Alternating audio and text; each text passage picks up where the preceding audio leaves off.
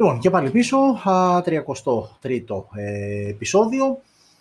Ε, μία εβδομάδα πολύ ήρεμη, πάρα πολύ ήρεμη ε, και ευτυχώς που χθες η Asus με την ανακοίνωση α, των ε, Zenfone 8 και 8 Flip τάραξε λίγο τα νερά, έτσι λίγο μας ε, τσίγκλισε. Ήταν ουσιαστικά η πιο σημαντική στιγμή της εβδομάδας που μας πέρασε από την προηγούμενη πέμπτη μέχρι και σήμερα.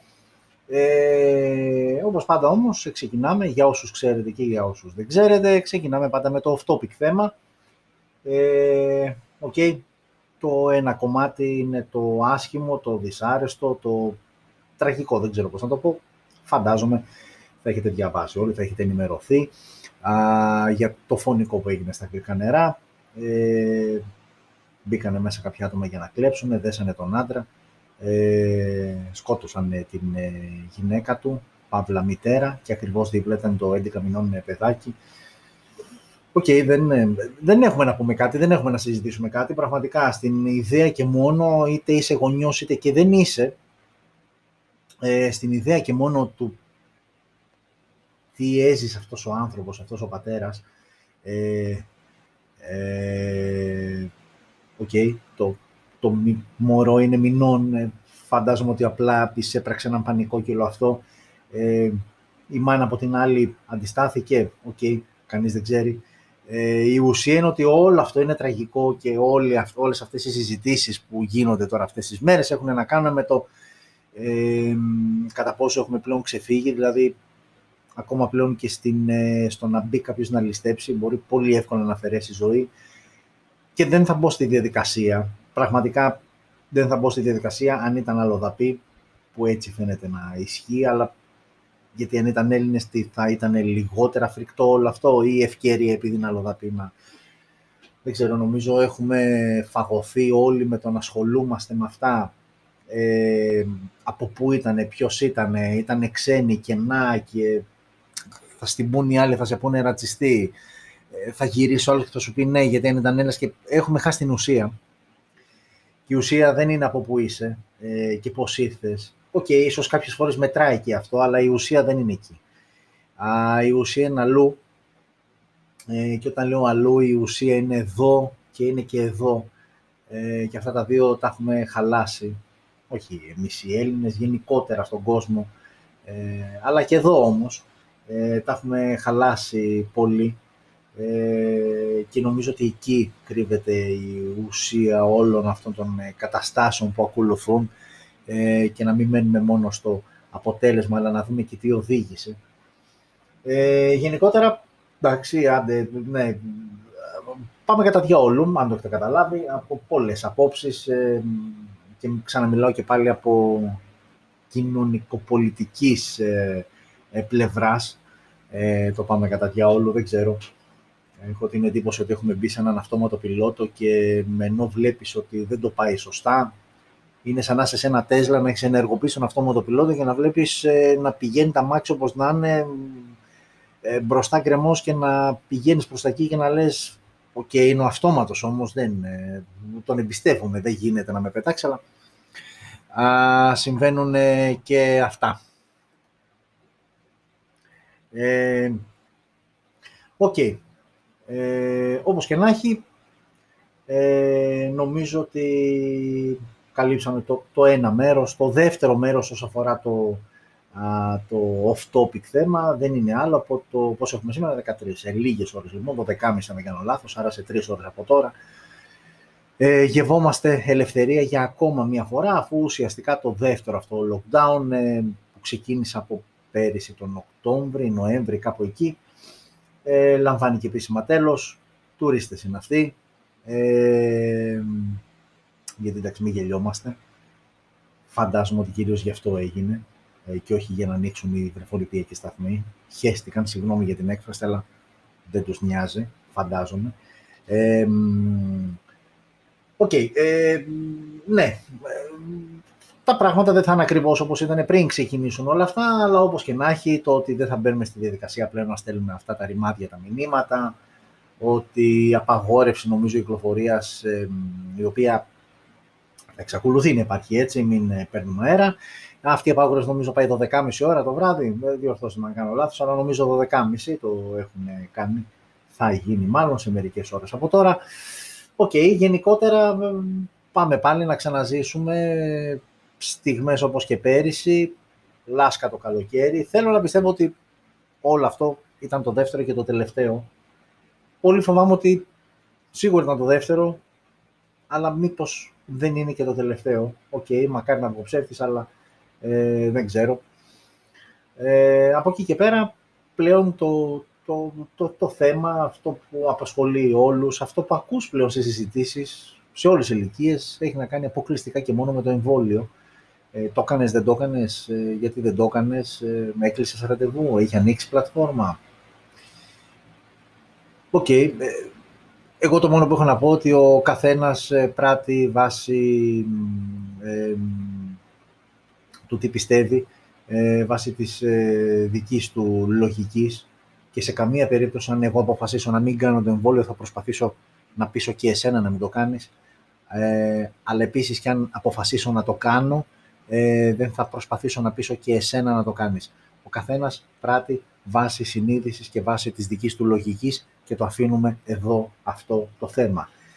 Και αφού αφήνουμε εδώ αυτό το θέμα, πάμε να πιάσουμε τώρα τα δικά μας. Τα δικά μας στο δεύτερο πλέον μέρος της εκπομπής ε, δεν είναι άλλο από τις ανακοινώσεις των ε, συσκευών ε, που πραγματοποιήθηκαν στην εβδομάδα που μας πέρασε και οι οποίες είναι πραγματικά λίγες ε, χωρίς κάτι έτσι το σημαντικό, πλην της χρησινής μέρας όπου η Asus ανακοίνωσε ε, α, την σειρά Zenfone 8 που δεν είναι ολοκληρωμένη γιατί θα υπάρχει νομίζω και μια compact έκδοση που ακόμα δεν ε, ανακοινώθηκε και όπου προέκυψαν αρκετά έτσι ωραία πραγματάκια. Είναι από τους λόγους που αξίζει να βλέπετε smartphone news γιατί εδώ τώρα θα ακούσετε πράγματα τα οποία εκεί έξω οι περισσότεροι με πολύ ωραίο και εκλεπτισμένο τρόπο αποφεύγουν να σας τα πουν για λόγους που δεν χρειάζεται να τους αναλύουμε για να γινόμαστε κουραστικοί κάθε φορά. Ε, ε, υπάρχουν και ισχύουν. OK, okay, οπότε πάμε σιγά σιγά να ξεκινήσουμε λοιπόν ε, με τις συσκευές που ανακοινώθηκαν στην εβδομάδα που μας πέρασε και ξεκινάμε με αυτό εδώ το ταπεινό ε, Realme σε 20α ε, είναι μία ακόμα έκδοση στη C20 σειρά. Ε, μιλάμε για ε, budget phone, για entry level ε, κατηγορία, έτσι, ε, το οποίο διαθέτει οθόνη 6,5 inches IPS LCD, τεχνολογίας, ε, όχι τεχνολογίας IPS LCD, το είπαμε, ανάλυσης 720x1600 HD+, δηλαδή, Android 10 out of the box μέσω του user interface της Realme, Helio G35 επεξεργαστής με PowerVR G8320, η GPU με την οποία συνεργάζεται, μία και μοναδική έκδοση 2 GB RAM, 32 GB αποθηκευτικός χώρος. Ε, στο πίσω μέρος έχουμε μονό αισθητήρα, όσο και σας κάνει εντύπωση που βλέπετε όλο αυτό το τραγωνάκι, μόνο ένας είναι ο αισθητήρας εκεί. Ε, γιατί ε, το άλλο, το στρογγυλό κάτω από τον STD είναι το flash, ε, δεξιά του flash είναι άλλο ένα στρογγυλό που δεν έχει κάτι, απλά έχει τα αρχικά α και ε, I, είναι το Artificial Intelligence, ότι είναι έξυπνο και δεν ε, θέλει να το ξεχάσουμε, ότι μην είναι, βλέπεις που είμαι φτηνό, είμαι έξυπνο όμως. Okay. Αλλά λοιπόν ένας μοναδικός αισθητήρας 8 MP ε, wide, με δυνατότητα έλευση βίντεο 1080 στα 30 fps, πάλι καλά θα πει κάποιος. Ενώ μπροστά ε, selfie κάμερα στα 5 MP, επίσης με δυνατότητα έλευση βίντεο 1080 στα 30 frames per second. Έχουμε μονό ηχείο, θύρα ακουστικά, πεντάρι Bluetooth, έχουμε ραδιόφωνο, έχουμε micro USB στο κάτω μέρος. Ε, okay, έχουμε πει, έχουν ξεμείνει αυτά σαν ανταλλακτικά και τα βάζουμε στα φθηνά μοντέλα μέχρι να τελειώσουν παντελώς. Micro USB λοιπόν στο κάτω μέρος Μπαταρία 5.000 mAh που φαντάζομαι ότι είναι υπεραρκετή για ένα συγκεκριμένο μοντέλο που, ok, τι ενεργειακές απαιτήσεις να έχει. Έχει αντίστροφη φόρτιση, δεν γίνεται κάποιος λόγος για γρήγορη φόρτιση, φαντάζομαι δεν έχει καμία σημασία κιόλας. Και μιλάμε λοιπόν για μια συσκευή η οποία κοστολογείται περίπου στα 90 ευρώ. Α, θα πει κάποιος, ok, γιατί μέχρι και την, ε, ε, την αναφορά της τιμής, ε, σου λέει κάποιος είναι, ξέρεις, ε, για πες πόσο κοστίζει τώρα για να τα πάρω τώρα ή μετά. Όχι, έχει 90 ευρώ η συσκευή. Το είπαμε εξ αρχής, είναι entry level, δεν έχεις απαιτήσεις, δεν είναι για απαιτητικούς, δεν είναι για δυνατούς χρήστες, δεν είναι για φωτογράφους, δεν είναι για... OK. Okay.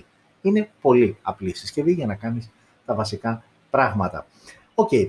C20A από τη Realme αυτή ήταν η συσκευή πρώτη που ανακοινώθηκε, ενώ συνεχίζουμε έτσι με ε, σκληροπυρηνικούς Κινέζους και πάμε στη Vivo. Η Vivo λοιπόν ανακοίνωσε αυτό που βλέπετε στις οθόνες σας, το Y12S, μέχρι εδώ η συσκευή υπήρχε, το Y12S, απλά είχαμε το περσινό μοντέλο, τώρα έχουμε το μοντέλο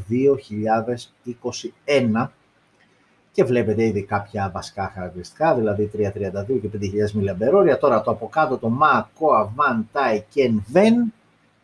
Μακάρι να είχα τις γνώσεις και να μπορούσα να το μεταφράσω αυτή τη στιγμή μπροστά σας live, αλλά όχι, δεν έχω φτάσει ακόμα σε αυτό το επίπεδο.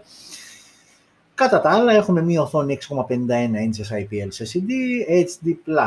Η ανάλυση της Android 11, Fant ε, το σύστημα το λειτουργικό σύστημα που χρησιμοποιεί η Vivo, ε, το 11, Snapdragon 439 στο εσωτερικό με Adreno 505, 332 το είδαμε και πριν στην οθόνη, η μία και μοναδική έκδοση με 5.000 mAh μπαταρία, η οποία φορτίζει γρήγορα στα 10W, μονό ηχείο θύρα για ακουστικά. Στο πίσω τώρα μέρος έχουμε δύο αισθητήρες εδώ πέρα. Έχουμε έναν 13 MP wide με face detection το focus και έχουμε και έναν δεύτερο 2 MP για, την, ε, για το bokeh, για την ε, αποτύπωση του βάθους, 1080 στα 30 frames per second το βίντεο που τραβάει, ενώ μπροστά έχουμε μία, έχουμε μία selfie κάμερα στα 8 MP, επίσης λήψη βίντεο 1080 στα 30 frames per second.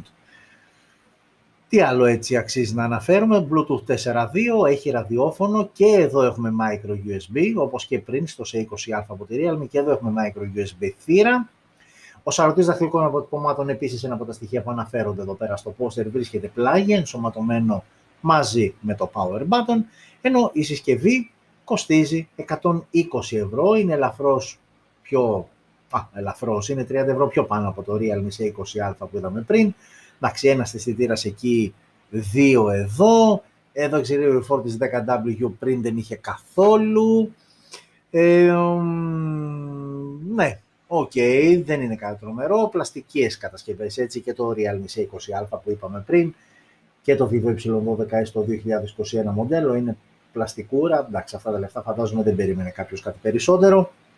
OK. Okay. Και προσέξτε τώρα, προσέξτε τώρα, γιατί αυτά εδώ τώρα που είπαμε ήταν οι συσκευές που είχαν ανακοινωθεί μέχρι και χτες. Δηλαδή, επειδή κάποια στιγμή κυκλοφόρησε και η φήμη κιόλας ε, ότι η Asus σκεφτόταν το χθεσινό event ανακοίνωσης α, των ε, Zenfone 8 phones να ε, ακυρωθεί και να πάει σε κάποια άλλη ημερομηνία, ε, εκείνη τη στιγμή λέω και εγώ, δηλαδή τώρα αύριο εγώ τι εκπομπή θα κάνω με αυτά τα δύο κινητά. OK, okay, έχουμε ξεχωρίσει και κάποιες ειδήσεις που και αυτές δεν είναι πολλές. Γενικότερα ήταν μια πολύ έτσι low profile εβδομάδα, αλλά OK, okay, ήρθε η Asus και το έσωσε. Οπότε πάμε πάλι και πάμε εδώ. Ξεκινάμε με την οικογενειακή φωτογραφία όταν έχουμε σειρά. Η οικογενειακή φωτογραφία στα αριστερά έχουμε το Zenfone 8 και δεξιά έχουμε το Zenfone 8 Flip.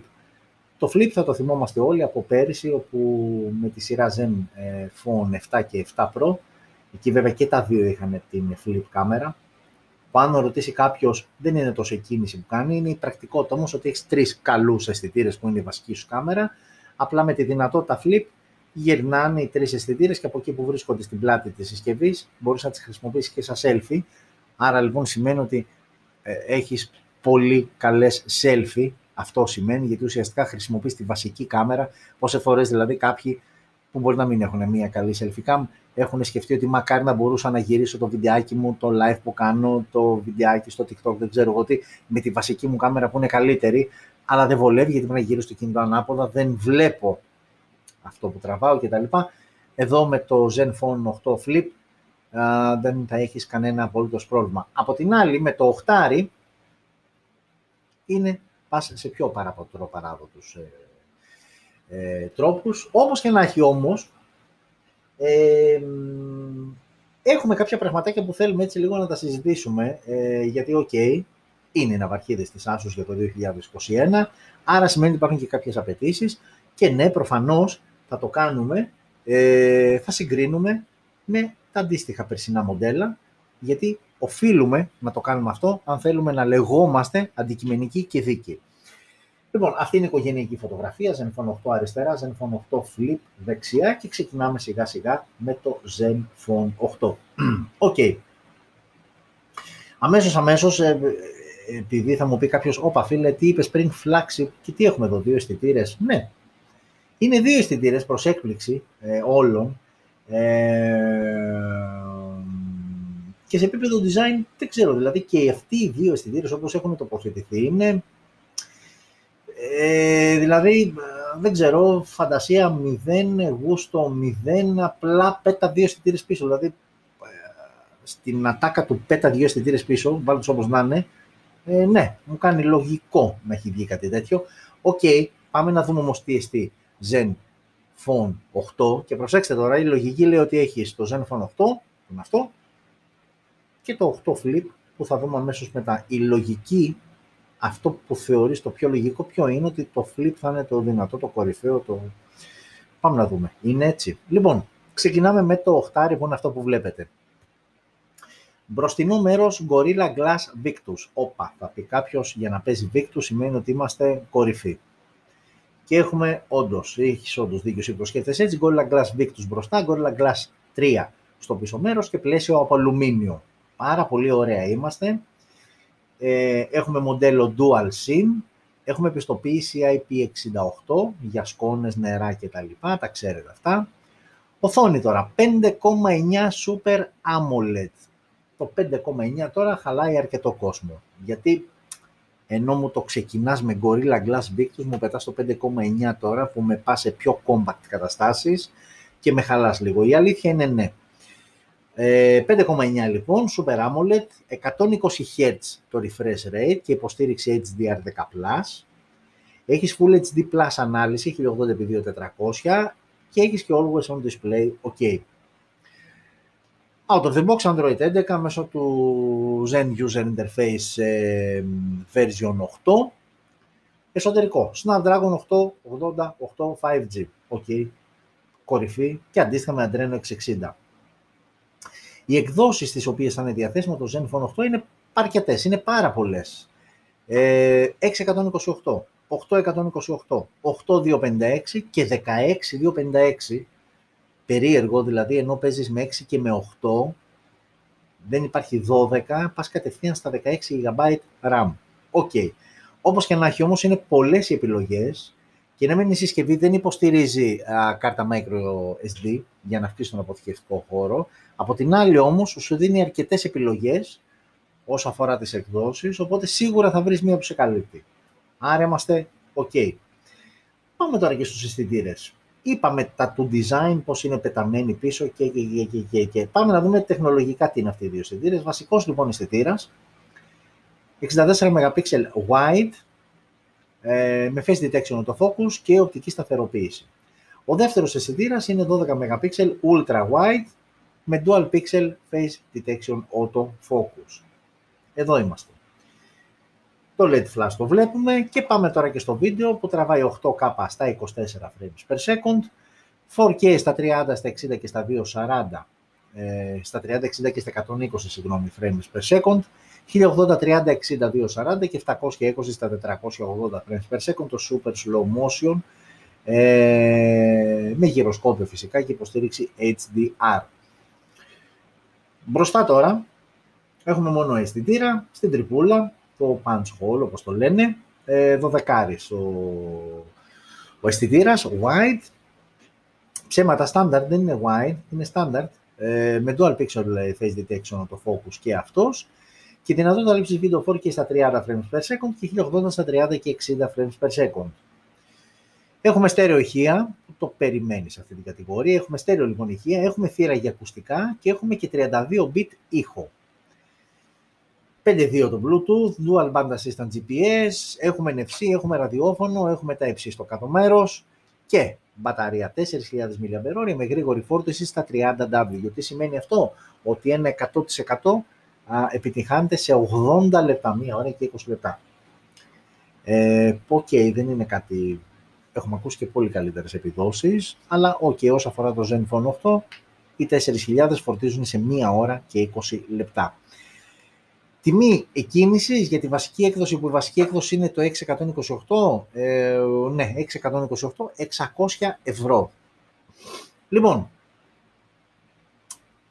πριν πάμε στο Flip, ε, είναι μία συσκευή που okay, από πλευράς επεξεργαστή και μόνο την κάνεις την bus κατηγορία flagship, έτσι. Από την άλλη, η κάμερα είναι σχεδόν αδιάφορη. Ε, η μπαταρία, okay, 30W φόρτιση, 4.000 θεωρώ ότι είναι οριακά μικρή όμως. Compact διαστάσεις, Gorilla Glass Victus, το γυαλί μπροστά. OK. okay. Δεν με τρελαίνει, δεν μ' αρέσει. Για να το πω αυτή τη στιγμή πώς το νιώθω, πώς το αισθάνομαι, πώς, το, ε, πώς αντιμετωπίζω το Zenfone 8. Όχι, δηλαδή για τα 600 ευρώ που σου ζητάει, δεν βλέπω κάποιο λόγο να τα δώσω για να πάρω αυτό.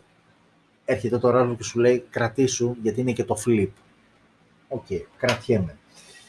Εδώ κάποιες λεπτομέρειες όσον αφορά την οθόνη ε, του Zenfone 8, η οποία βλέπετε ότι είναι και κουρμπαριστή με 120 Hz refresh rate, τα είπαμε αυτά και τα λοιπά, υποστήριξη HDR10+. Και εδώ είναι έτσι μία ανάλυση για τις ε, κάμερες, ε, που όμως, οκ, δεν είδαμε κάτι το εντυπωσιακό, δεν είδαμε δηλαδή στα λεφτά του, ε, νομίζω ότι ο ανταγωνισμός έχει να σου δώσει πολλά περισσότερα, έτσι. Οκ. Και πάμε τώρα εδώ. Εδώ είμαστε στο Zenfone 8 Flip. Το Flip, OK, okay, φαντάζομαι δεν χρειάζεται να το εξηγήσουμε γιατί λέγεται Flip λόγω της κάμερας. Σωστά. Ξαναλέω και πάλι όπως είπαμε και πριν ότι το αναμενόμενο είναι να θεωρήσεις ότι αυτό είναι κάτι αντίστοιχο σαν το Pro, δηλαδή είναι το καλύτερο κτλ. Ήρθε στιγμή λοιπόν να σου πω ότι φίλε μου εσύ που το λες και που δεν σε αδικό γιατί και εγώ το ίδιο είπα πριν μπω στη διαδικασία να δω τα specs και αυτό περίμενα. Αλλά πάμε να δούμε γιατί δεν είναι έτσι. Πάμε λοιπόν να δούμε τι εστί Zenfone 8 Flip. Ξεκινάμε καταρχάς από την οθόνη, εδώ πλέον μεγαλώνει η οθόνη, γίνεται πιο αντρική εισαγωγικά, 6,67 inches, παραμένει Super AMOLED. Εδώ όμως το refresh rate πέφτει για τα 120 πάει στη 90 Hz. Γιατί ρε Asus. Δηλαδή γιατί δεν την άφησες και εδώ 120. OK. Okay. Κρατάμε Full HD Plus ανάλυση όπως και το Zenfone 7. Μπροστά Gorilla Glass 6. Πάει και το Victus. Άρα λοιπόν αμέσως αμέσως στα της οθόνης το Zenfone 8 είναι καλύτερο από το Zenfone 8 Flip. Γιατί, μη ρωτήσετε εμένα, τα παιδιά στην Ταϊβάν. Ε, άρα λοιπόν το Z Flip χάνει σε refresh rate έναντι του Zenfone 8, έτσι. 90 εδώ έναντι 120 του Zenfone 8 και χάνει και σε γυαλί, εδώ έχουμε Gorilla Glass 6, το οποίο είναι ok, πολύ καλό, αλλά το Zenfone 8 έχει Victus, που το Victus το έχουμε δει σε iPhone, το έχουμε δει σε Galaxy S21 Ultra κτλ. Στα κορυφαία των κορυφαίων, στο Flip δεν θα το δεις, θα το δεις στο Zenfone 8. OK, okay. άρα ήδη έχουμε αισθητές, αισθητές διαφορές. Εδώ βέβαια πάλι ξαναλέμε, έχουμε μεγαλύτερη οθόνη 6,67 εναντί 5,9 που έχει το Zenfone 8. Στα του επεξεργαστή Android και τα λοιπά είμαστε ακριβώς τα ίδια, δεν τα αναφέρω, δεν υπάρχει λόγος. Πάμε τώρα στις εκδόσεις, εδώ είμαστε πολύ πιο ε, λιτοί 8128 και 8256. Τέλος. Δεν υπάρχει 16 GB RAM, όπως δεν υπάρχουν και 6. Εδώ είναι αυτές οι δύο εκδόσεις. Ε, όμως, εδώ πλέον, το Zenfone 8 Flip παίρνει και microSD. Άρα ναι, μεν σου αφήνει λιγότερες επιλογές από πλευράς εκδόσεων, αλλά σου δίνει τη δυνατότητα κάρτας microSD, οπότε κάνεις ένα εντάξει, OK, okay, θα τη βρω εγώ την άκρη μόνος μου. Πάμε τώρα στις κάμερες. Εδώ πλέον έχεις τρεις αισθητήρες. Ε, ο βασικός ε, αισθητήρας είναι ακριβώς ίδιος, 64 wide, απλά από εδώ αφαιρέσανε την οπτική σταθεροποίηση. Γιατί ρε Asus. Ε, θα μετρήσουμε τα γιατί στο τέλος. OK, okay, 64 wide λοιπόν, χωρίς οπτική σταθεροποίηση, την οποία την είχε το Zenfone 8. Ο δεύτερος αισθητήρας, ο έξτρα αισθητήρας λοιπόν που λείπει από το Zenfone 8 είναι ένας telephoto 8 MP με face detection autofocus και 3x optical zoom. Ο τρίτος αισθητήρας είναι ακριβώς ίδιος όπως και στο Zenfone 8, ε, ultra wide 12 MP με dual pixel face detection autofocus. Uh, dual LED flash εδώ, ενώ είχαμε απλό LED flash στο Zenfone 8. Ε, auto πανόραμα, λόγω του Motorized, έχει ένα mode που κάνει auto πανόραμα λήψη. Ενώ στο βίντεο, και εδώ η μέγιστη ανάλυση είναι στα 8K, αλλά εδώ είναι στα 30 frames per second, στο Zenfone 8 ήταν στα 24. Και τα υπόλοιπα είναι ίδια, 4K στα 30, 60-120 και πάει λέγοντας. Για selfie κάμερα δεν αναφέρουμε τίποτα γιατί απλά αυτή η κάμερα τη γυρνάς μπροστά και τη χρησιμοποιείς για selfie κάμερα με όλα τα πλεονεκτήματα που είπαμε στην αρχή. Άλλο πράγμα που χάνεις, παραμένουν τα στερεοηχεία, χάνεις τη θύρα για ακουστικά, γιατί ρε Asus. Και χάνεις και τον 32 bit ήχο και πέφτεις στα 24 bit. Ξανά γιατί ρε Asus. Ε, χάνεις το ραδιόφωνο, εδώ δεν θα ρωτήσω γιατί, γιατί, OK, okay. Φαντάζομαι όμως ότι κάποιο που είναι σημαντικό θα πει και αυτός γιατί ρε Asus αυτή τη στιγμή, αλλά OK. Okay. Δηλαδή NFC, Dual Band Assistant, GPS κτλ. είναι τα ίδια. Ενώ η μπαταρία μεγαλώνει, έχουμε περισσότερο χώρο, αλλά λογικό είναι και από τις 4.000 που είχε το Zenfone 8 πάμε στις 5.000, αλλά η γρήγορη φόρτιση παραμένει ίδια στα 30W. Ε, φαντάζομαι με περισσότερη ώρα δεν έγινε αναφορά κατά την παρουσίαση στο πόσο γρήγορα φορτίζει. Φαντάζομαι δεν είναι κάποιο νούμερο ε, που θα εξέπλουσα όταν ήθελε 80 λεπτά για τις 4.000. Οι 5.000 θέλουν ε, κοντά κάτι λιγότερο από 2 ώρο. Μια μισή ώρα, κάτι λιγότερο από 2 ώρο. Ε, αυτό το νούμερο δεν έχει για να το λες, με τον ανταγωνισμό πλέον. Ε, αλλά δεν σας είπα το καλύτερο όμως. Γιατί ήδη έχετε καταλάβει από τα, από τα χαρακτηριστικά ότι το Zen 8, Zenfone 8 Flip δεν είναι καλύτερο από το Zen 8. Zenfone 8. Όμως, η βασική έκδοση που είναι 828 κοστίζει 2 εκατοστάρικα παραπάνω από το Zenfone 8. Γιατί εδώ η τιμή εκκίνησης είναι στα 800 ευρώ. Άρα αμέσως αμέσως ε, το γενικό συμπέρασμα είναι ότι δεν εντυπωσιάζει κανένα από τα δύο. Ε, ok, okay, όλες οι εταιρείες βγάζουν μία έκδοση, βγάζουν μία Pro έκδοση και πάει λέγοντας έχω την εντύπωση ότι η Asus δεν μοίρασε καλά, δεν ζήγησε καλά το τι θα δώσει στο ένα και τι θα κόψει στο άλλο. Ε, θεωρώ δηλαδή ότι το κόψιμο σε χαρακτηριστικά, σε δυνατότητες που γίνανε στο Zenfone 8 Flip είναι πολύ περισσότερες. Εγώ θα ήθελα να είναι αυτό το δυνατό μοντέλο και το Zenfone 8, το οποίο να ξαναγυρίσουμε λίγο πίσω, να, να θυμηθούμε λίγο την εικόνα του, ε, και θα ήθελα αυτό να είναι το πιο οικονομικό, που θα μου πεις, ε, μα ρε φίλε είναι. Ναι, αλλά εδώ μου βάζεις το Victus και εδώ μου βάζεις και την οπτική σταθεροποίηση στην κάμερα. Τα οποία μου τα βγάζεις από το Flip, το οποίο όμως έχει την καμεράρα που γουστάρα που γυρνάει και θα παίρνει και γαμάτες selfie και βίντεος κτλ. Αλλά μου ρίχνεις στο refresh rate 120. Έχω την εντύπωση ότι δεν εκεί πέρα στο Ταϊβάν, ε, δεν ξέρω, δεν, ε, δεν, δεν τα μοίρασαν καλά, δεν, το χάσανε. Το χάσανε. Γενικότερα επικρατεί ένα μπέρδεμα. Δηλαδή, ναι, μεν αυτή είναι πιο ακριβή, αλλά στην τελική γιατί είναι πιο ακριβή, λόγω μεγαλύτερης οθόνης ή τα 1000 παραπάνω μίλια περόρια. Και μιλάμε πιο ακριβή, 50-70 ευρώ, μιλάμε για 200 ευρώ διαφορά. Από 600 το Zen 8, Zenfone 8, από 800 το Zen, ε, Zenfone 8 Flip. Άρα αμέσως αμέσως ε, νομίζω ότι είναι, ε, έχει γίνει κάποιο λάθος όσον αφορά πώς μοιράσανε τα specs. Και ήδη εδώ έχουμε σηκώσει κίτρινη κάρτα, αλλά έχει και συνέχεια όμως. Ε, και η συνέχεια θα σας πω αμέσως ποια είναι η συνέχεια, για να δούμε λίγο, α, ok, okay. ενεργοποιήσουμε, ε, να συνεχίσουμε μάλλον το podcast, γιατί έχουμε ξαναπεί, για όσους μας βλέπετε πρώτη φορά ή για όσους δεν το έχετε ακούσει γενικότερα, ότι την εκπομπή αυτή τη βλέπετε ζωντανά όσοι τη βλέπετε. Μπορείτε να τη δείτε κονσέρβα σε επανάληψη είτε στο facebook την ανεβάσουμε Σαββατοκύριακο είτε όποτε εσείς γουστάρετε μέσα στο κανάλι μας στο YouTube. Μπορείτε όμως και να ακούσετε μόνο, να, από, να έχετε μόνο το ηχητικό κομμάτι μέσω podcast, Anchor FM, Spotify, SoundCloud και όλα αυτά. Ε, μας βρίσκετε Smartphone GR και χωρίς να με βλέπετε ε, μπορείτε μόνο να ακούτε και να ενημερώνεστε. Ok, okay. είχαμε μείνει λοιπόν Zenfone 8 και 8 Flip, τα είπαμε, έχουμε σηκώσει ήδη την κίτρινη κάρτα στην Asus, αλλά πάμε να δούμε.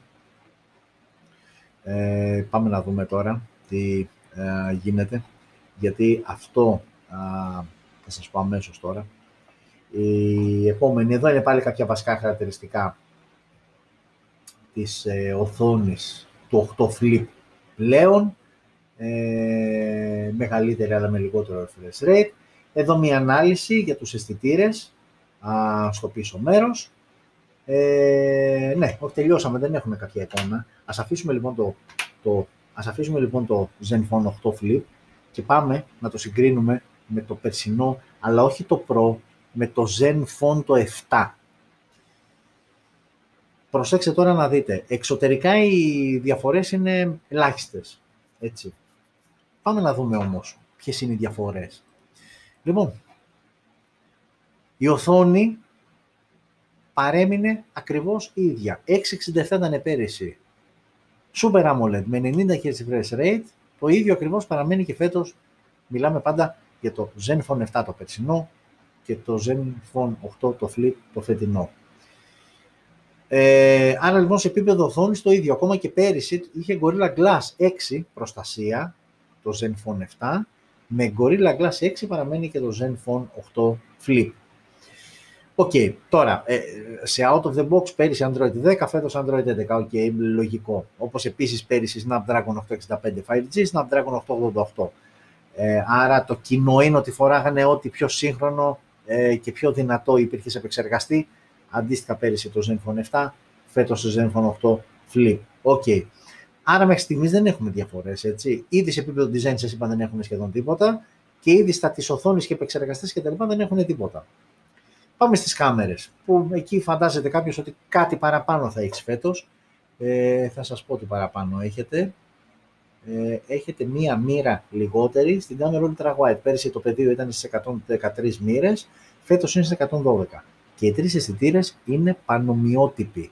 64 wide χωρίς οπτική σταθεροποίηση, 8 telephoto και 12 ultra wide. Απλά πέρυσι ήταν 113 μοίρες το, το άνοιγμα για την ultra wide. Φέτος είναι σε 112.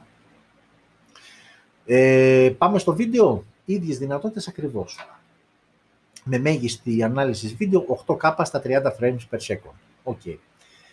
Για τη selfie κάμερα, ό,τι ισχύει πέρυσι, αφού ήταν motorized up ε, το συστηματάκι, το ίδιο ισχύει και φέτος. Άρα ούτε εδώ έχουμε καμία διαφορά.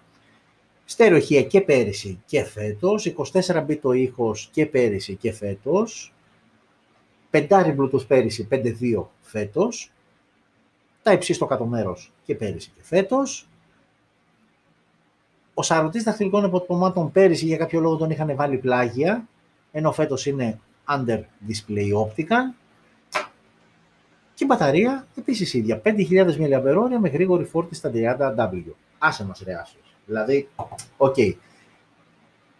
Ουσιαστικά καταλήγουμε στο ότι το Zenfone 7 το περσινό με το Zenfone 8 Flip το φετινό δεν έχουν ουσιαστικά καμία διαφορά. Και προσπαθώ να θυμηθώ πότε άλλοτε έχουμε συναντήσει τέτοια κατάσταση με τόσο κραυγαλαία, ε, πώς να το πω, ε, μη σωστό update. Δεν, δεν έχει γίνει update σωστό. Δεν έχει γίνει καθόλου σωστό update. Και το χειρότερο είναι ότι το Zenfone 7 αυτή τη στιγμή, για να δω λίγο κιόλας κάτι στη λίστα μου, ε, Το Zenfone 7 αυτή τη στιγμή είναι περίπου στην Ελλάδα τώρα, έτσι. Στην Ελλάδα είναι διαθέσιμο και είναι στα 760 ευρώ. Ενώ το φετινό είναι στα 800, αλλά προσέξτε τώρα τι γίνεται. Το Zenfone 7, αν επιλέξει κάποιος να το πάρει απ' έξω, να το φέρει από Κίνα, αυτή τη στιγμή που μιλάμε, το φέρνεις με 425, να σου βάλω και ένα εικοσάρικο μεταφορικά να σου έρθουν τα γρήγορα, τα ωραία, τα, για να μην πέφτεις στελονή κτλ. Να σου πάει 450 το περσινό, το Zenfone 7. Και έχεις το Zenfone 8, το οποίο φαντάζομαι θα το πάρει και το καπελάκι του, γιατί τα 8 κατοστάρικα είναι η τιμή ανακοίνωσης. Δεν έχω την ε, εικόνα ότι θα είναι η ευρωπαϊκή τιμή αυτή του Zenfone 8 Flip. Άρα μιλάμε για, γιατί και το Zenfone 7, αν θυμάμαι, έπαιζε πολύ καιρό, επειδή είναι συσκευή που παίζει πολύ καιρό τώρα στο παρατηρητήριο που έχουμε στο site, ε, είναι μια συσκευή που έπαιζε εκεί, 8, 9, κάποια στιγμή χτυπούσε κάτι χιλιαρικάκια, όταν την είχαν πολύ λίγη τη συσκευή.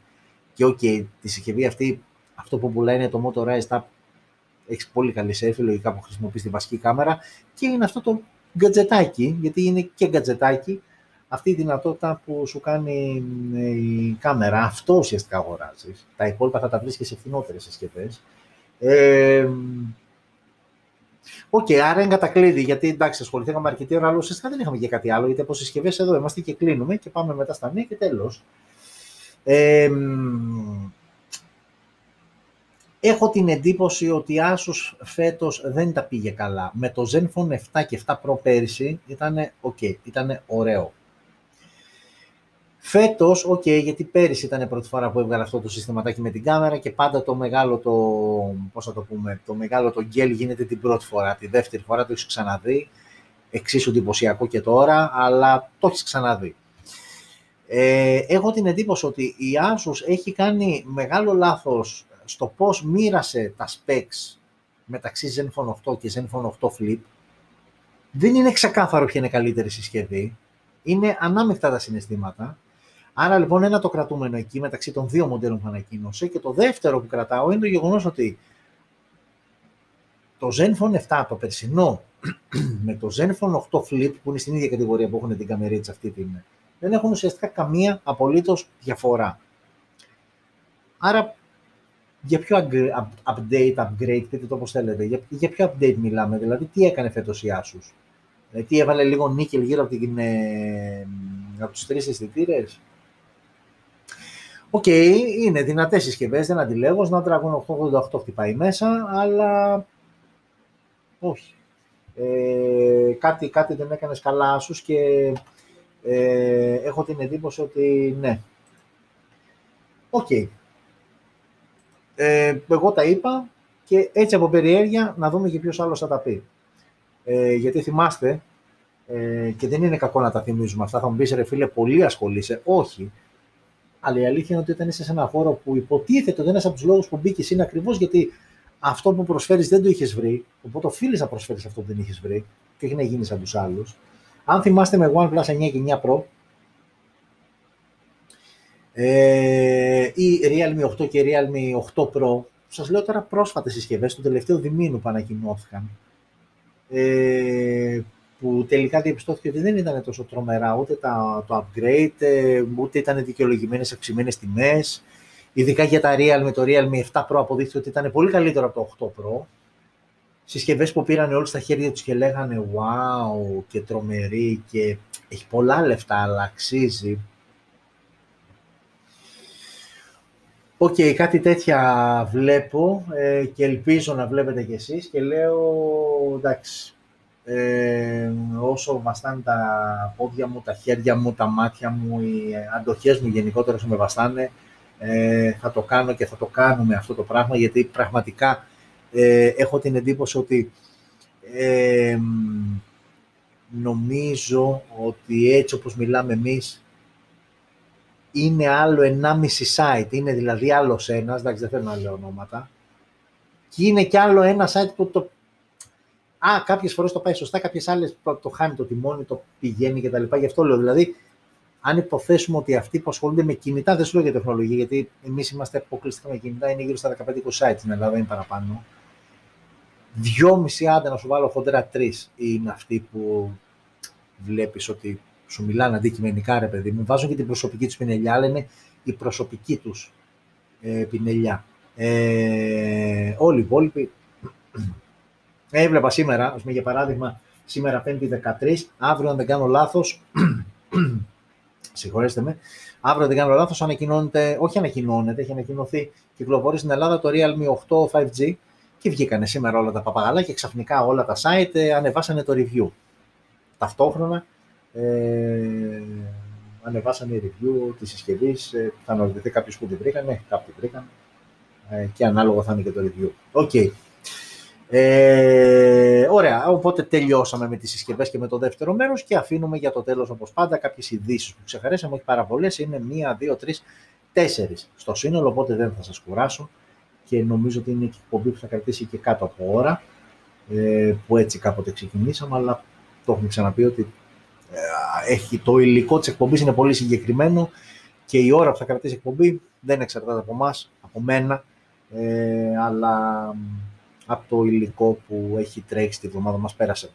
OK, okay, όπως και να έχει. Ε, η πρώτη λοιπόν είδηση έχει να κάνει με την ευπάθεια αυτή στα 5G α, chips ε, της Qualcomm ε, που εντοπίστηκαν ε, και αφορούν το 40% των smartphones που κυκλοφορούν εκεί έξω με τα συγκεκριμένα α, τσιπάκια χωρίς περίπλοκους τεχνικούς όρους κτλ.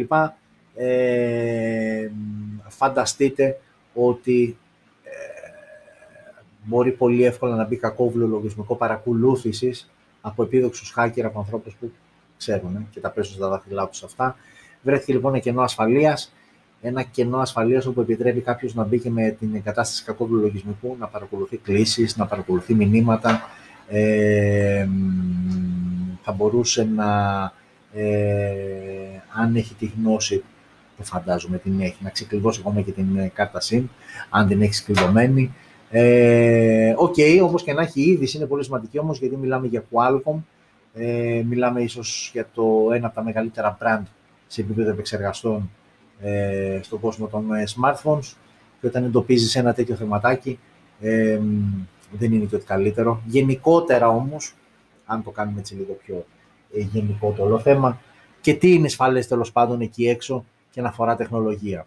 Μα μιλάμε για υπολογιστή, μα μιλάμε για λάπτοπ, για τάμπλετ, για κινητό. Ε, έχω την εντύπωση ότι, το έχω ξαναπεί, ε, η εξέλιξη και η ψηφιοποίηση των πάντων ε, πάει χέρι-χέρι και με την ε, ελαχιστοποίηση ε, προστασίας των προσωπικών μας δεδομένων.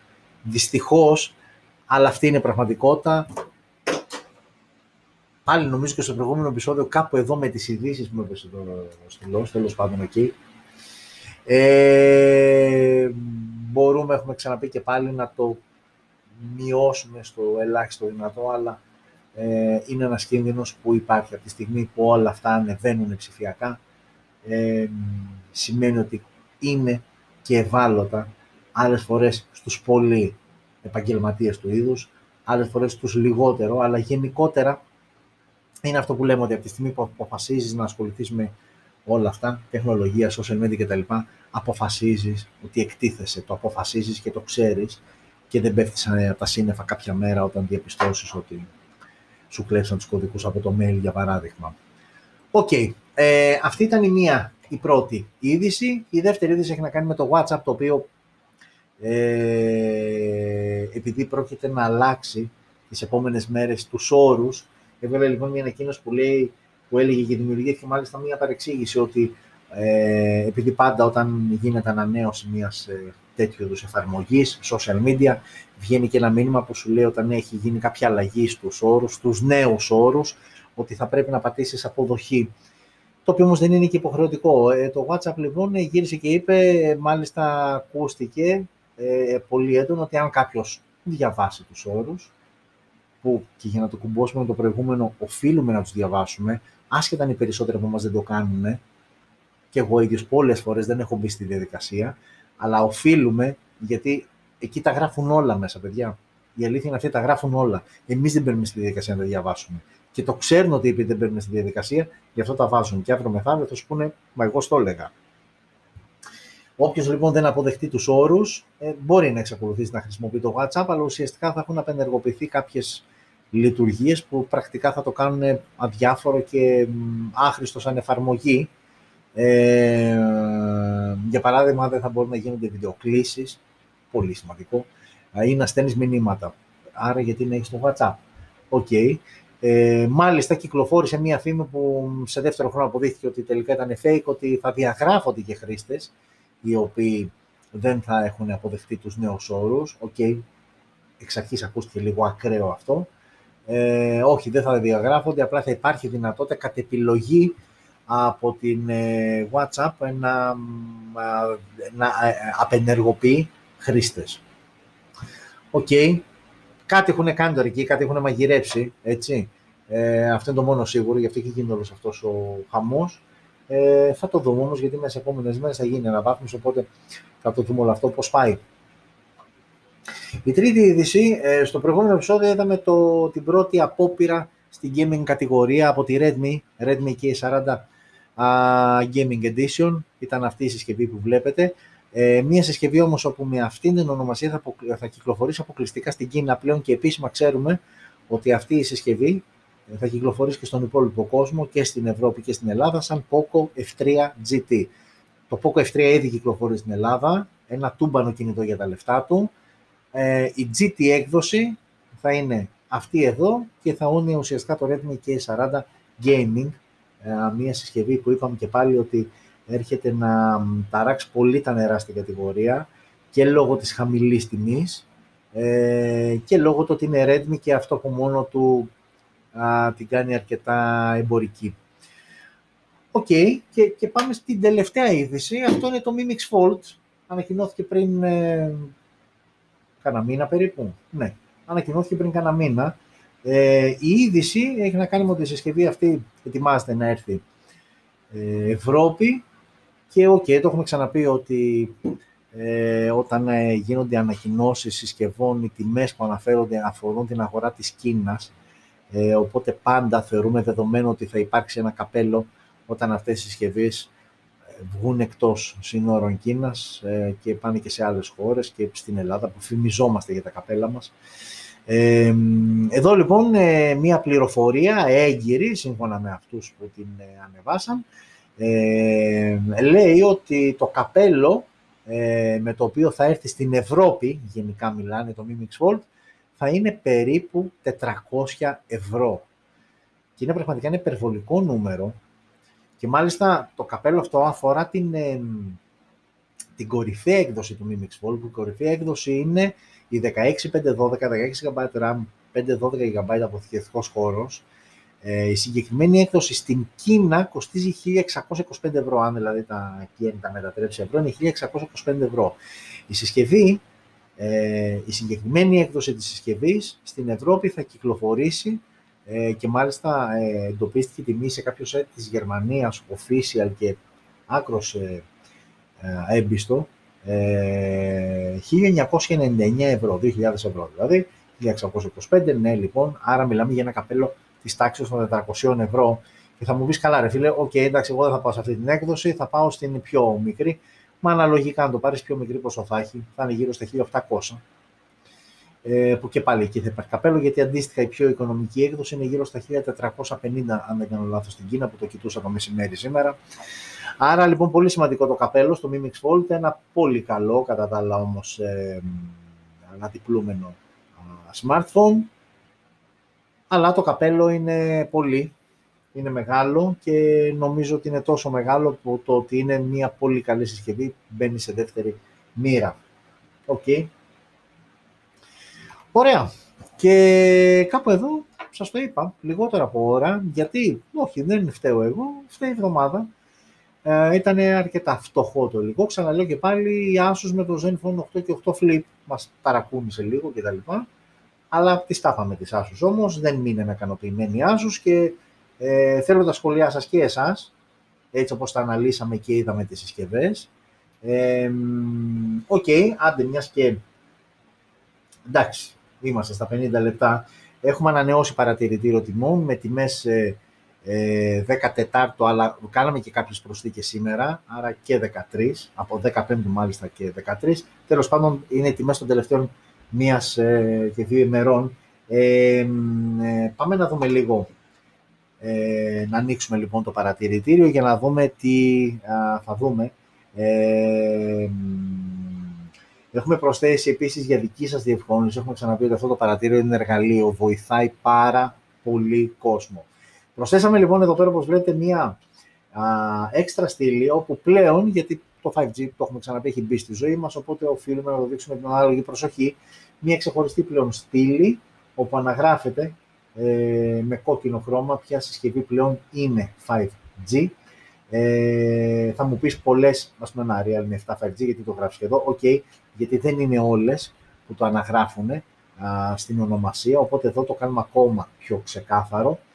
Ε, η μία λοιπόν αλλαγή είναι αυτή. Από εκεί και πέρα με κίτρινο χρώμα είναι οι νέες προσθήκες, συσκευές δηλαδή που κυκλοφόρησαν ε, στην Ελλάδα αυτή τη βδομάδα, Nokia 620 στα 389, Oppo Find X3 Lite, μια πολύ super α, συσκευή ε, στα 428 και τα OnePlus 9 και 9 Pro 766 και 920 αντίστοιχα για το 9 Pro, ε, το πιο ακριβό εκ των δύο, αναμενόμενο. Ε, OK, okay. αυτός είναι ο πίνακας. Όσο αφορά και που το αναφέραμε πριν, ε, το Realme 8 5G, το οποίο κυκλοφορεί επίσημα νομίζω από αύριο στην Ελλάδα, για δύο μέρες θα τρέξει μια προσφορά, έτσι λένε οι πληροφορίες, για στα 229 ευρώ και μετά τις δύο μέρες από Δευτέρα δηλαδή η συσκευή θα επιστρέψει στα κανονικά της που είναι 249 ευρώ. Άρα 249 ευρώ σημαίνει ότι η συσκευή παίζει εδώ και ουσιαστικά ο άμεσος ανταγωνιστής της είναι ok, άντε δεν παίρνω το περσινό Realme 7G γιατί δεν είναι δίκιο, αλλά ο άμεσος άμεσος ανταγωνιστής είναι το TCL 25G, μια συσκευή που α, παρουσιάσαμε εδώ α, στο κανάλι μας στο Smartphone GR.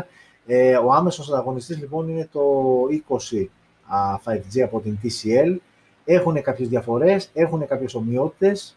Ε, όταν με το καλό είναι διαθέσιμο το 8 5G θα το βάλουμε και αυτό α, στον πίνακα και θα μπορείτε μόνοι σας, γιατί να σας τα λέω εγώ, ε, εδώ εμείς έχουμε πει ε, μοιράζουμε αλήθειες, οπότε δίνουμε το υλικό, δίνουμε τα εργαλεία, εσείς όμως είστε αυτοί που θα κρίνετε και θα αξιοποιήσετε τα εργαλεία αυτά που σας δίνουμε. OK. Okay. Ε, τα social media στα οποία μπορείτε να μας βρείτε, όποιος θέλει, γράφετε στο κανάλι μας. Ελάτε να γίνουμε περισσότεροι, να γίνουμε πιο α, δυνατοί, ε, να είστε όλοι, όλες και όλοι καλά, να ζείτε smart και ανανεώνουμε το ραντεβού μας για την ερχόμενη Πέμπτη, σταθερά, ώρα 9 και μισή. Φιλιά σε όλες και όλους.